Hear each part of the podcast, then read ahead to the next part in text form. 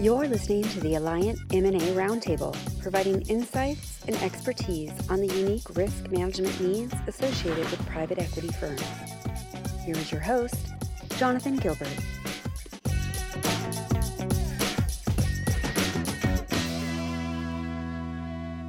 Thank you all for joining us for another episode of the Alliant M&A podcast. With us is Rob Langtree and Katie Wagner from Liberty Mutual, as well as Brian Barger, who is a member of M&A team and also a, a leader in the healthcare industry as well. Today, we're going to discuss topics relative to the private equity industry and the focus on healthcare investments. We expect 2023 to be a very active year in the healthcare sector despite some other headwinds that may exist in the M&A market. And with that, I'm going to turn to Brian Barger to start the dialogue with Katie and Rob. Thanks, Sean. So diving right in, Rob and, and Katie, what is your perception of private equity backed businesses and specifically those in the healthcare industry? Yeah, Brian, so I can comment on this and I'll let Katie really handle the healthcare piece, but talking about private equity in general, I think it's important to take a step back and really think about the thesis and business model of private equity. They come in, buy a company, hold it for, you know, say five, seven years, and then look to sell it at a multiple, at a higher value than what they paid. And they do this by risk control, safety. What are they doing to really improve this company and put in the proper capital that's going to line up well with really what an insurance carrier's goal is? Make it a better risk, safer, better supply chain, you know, having a partner, the PE firm, that's invested in these portfolio companies in a way that really overlaps with what we're looking for as an insurance carrier makes this an attractive space. So we really like the private equity industry and they're also focused on so many different industries. If you look at what private equity invests in, it's nearly every company under the sun. They're looking at every industry. So we have specific appetites. Every carrier is going to have things they're good at and private equity is going to be investing in that space. So it's looking to partner with the PE firms that are focused on the industries that the carriers like.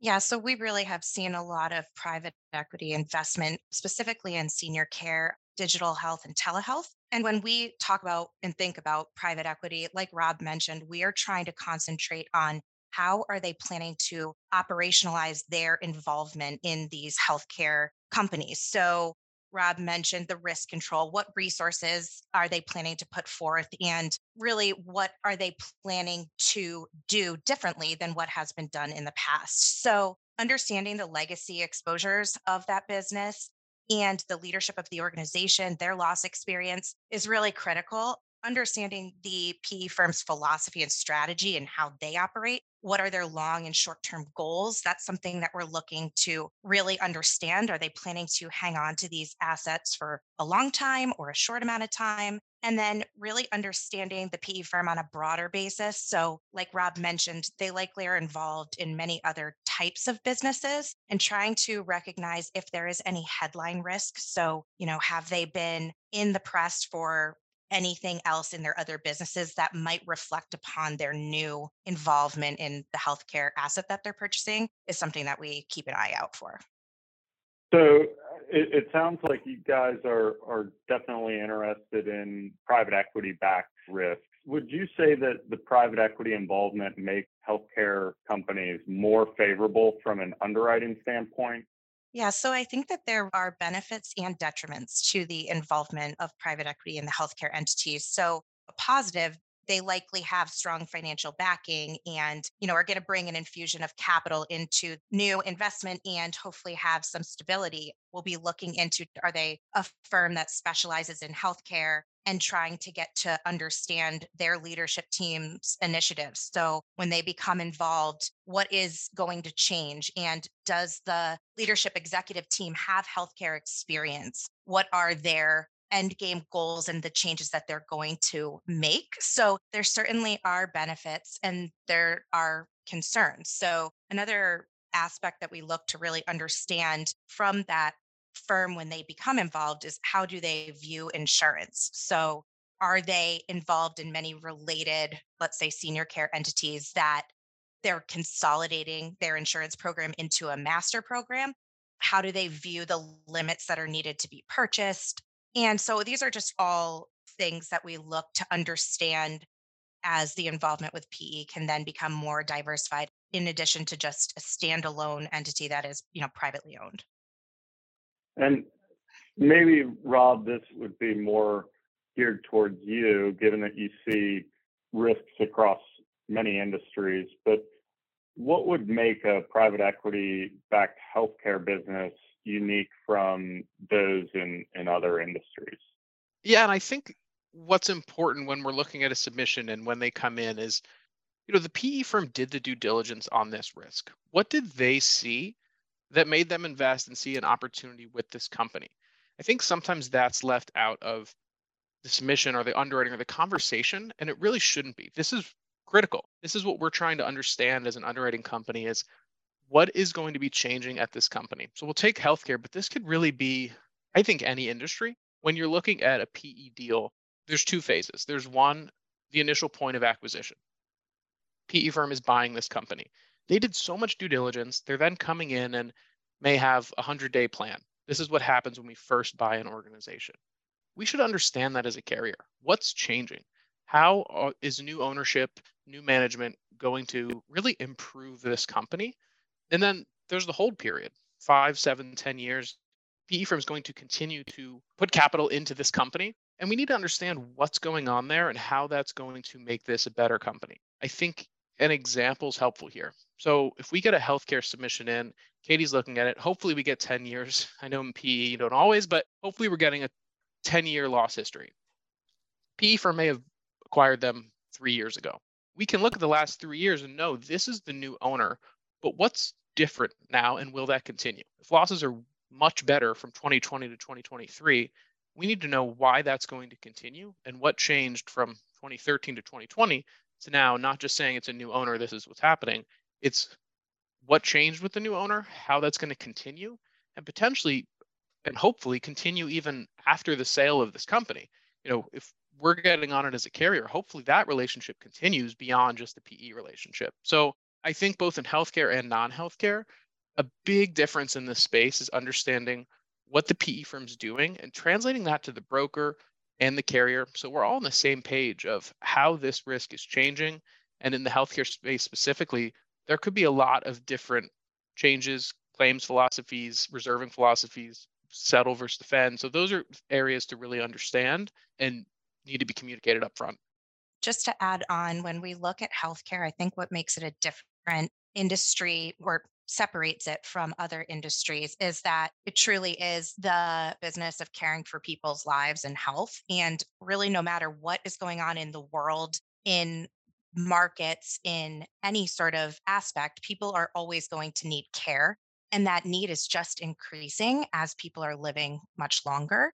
The other unique aspect about healthcare, I would say, is that there really is a specialized plaintiffs bar that is you know, nationwide and pretty complex. So understanding the plaintiff's bar itself and understanding different jurisdictions nationwide is really important so that the PE firms do not get involved in or or play into the historical profits over people mantra that the plaintiff's bar perpetuates. So along with that point, Katie, do you see corporate practice of medicine as a hurdle to the underwriting process?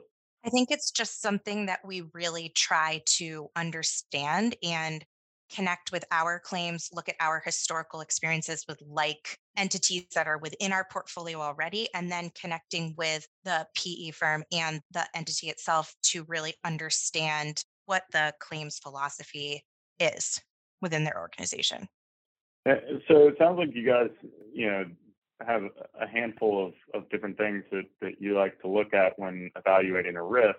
Are there certain things that, that you would like the, the funds as well as portcos to know that, that may help make insurance placements more efficient, whether that be, you know, backroom underwriting process, information gathering, methodology, et cetera? I think it's incredibly important to understand that private equity firms have so much buying power, the economies of scale when they look at their whole portfolio.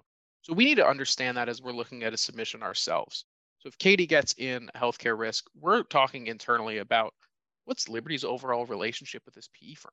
premium across the whole organization. There's so much that could be going on. So it's understanding as we're looking at a specific company, what our organizational relationship is with this PE firm in our experience. Have we performed well on their portfolio companies? Their portfolio companies in the healthcare industry. We need to look at it really as a big picture. And we're seeing more and more PE firms with their brokers and working with folks like you understand this. We love that more PE firms are starting to get either a risk manager or an operations partner focused on insurance. I think that's super valuable and has proved effective. And that's where we like to plug in and talk big picture. That's a great point, Rob. And uh, does that make Liberty pretty unique from a market standpoint compared to other insurance companies that may have a more limited appetite for non-healthcare investments or maybe even jurisdiction? Yes, you know, we're looking at this globally, our relationship with specific PE firms across everything that Liberty can offer. You know, every carrier plays in the PE space. We had premium in this before we really even had our private equity practice in place.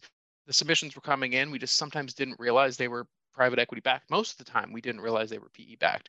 Now we're using that to our advantage. And I think what makes us unique is building really strong relationships with some PE firms. We know some large PE firms may use multiple brokers, and we want to be the carrier contact regardless of who we see it from. More are aggregating this to specific brokers, specific carriers, trying to make their portfolio you know, a little more streamlined, which is helpful. So we're unique in trying to develop some of those direct relationships and translating that to when the opportunities come in, prioritizing them, you know, making sure they're top of the pile and we're being as aggressive as possible if it's a class of business we like. So I think that does make us unique. No, that's a great point. And how, how do you approach, just to kind of go uh, maybe in something we touched on earlier, but how, how do you approach it when uh, there's a, a, anticipation of doing multiple add-on acquisitions and you know really underwriting you know what becomes a larger company, whether it's you know over a course of a year or two years or three years? How does that change kind of your view from an underwriting standpoint or otherwise? I can talk high level and then Kate can get into some specifics, but we love to know that up front. Hey, this is a platform acquisition. There's going to be add ons. If we know that going in, obviously we know this is going to be a growing entity. All the time we see that with PE firms. This is going to be one, they'll say, you know, XYZ Holdco. They'll even name it in a way that, hey, this is going to be a growing entity. More and more add ons are going to happen. And we know we need to work quickly with those add-ons, help with the due diligence, or it could be completely different operations. We've had some add-ons that unfortunately are not really a class of business we love. We try to be as flexible as possible, but if you're buying a supplier while you're a manufacturer, it may not exactly be the same rates that we wrote the first one for. Some add-ons are going to be the exact same, you know, a competitor that's doing really the same thing, easy to kind of merge in some are going to be really different. It makes sense from PE and from the, the strategy to grow the organization, but from a carrier, we really have to underwrite that add on as well. Yeah, and I would just add to what Rob said, sort of more from a conversational standpoint with the client in the beginning of the underwriting process to understand the vision of growth to come. That's really critical in the beginning of, you know, a policy period. And then understanding what limit they deem appropriate or are looking to carry? Do the limits grow as they continue to add on new entities?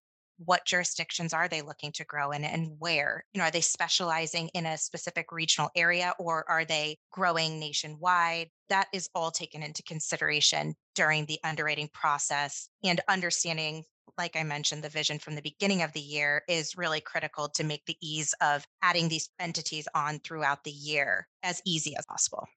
Great.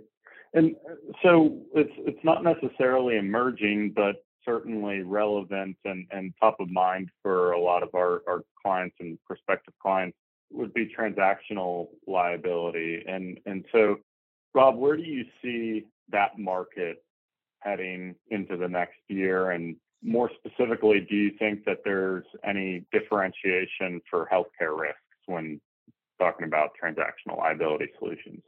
Yeah, so I talked to our global transaction solutions team. Similar to last year, you know, carriers are trending cautiously. 2021 was just record years for activity deals and everyone who plays in this space. You know, between geopolitical turmoil, labor shortages, a potential recession, increased interest rates, there are headwinds as we've mentioned. And every carrier kind of in the reps and warranties, transactional liability space is aware of these.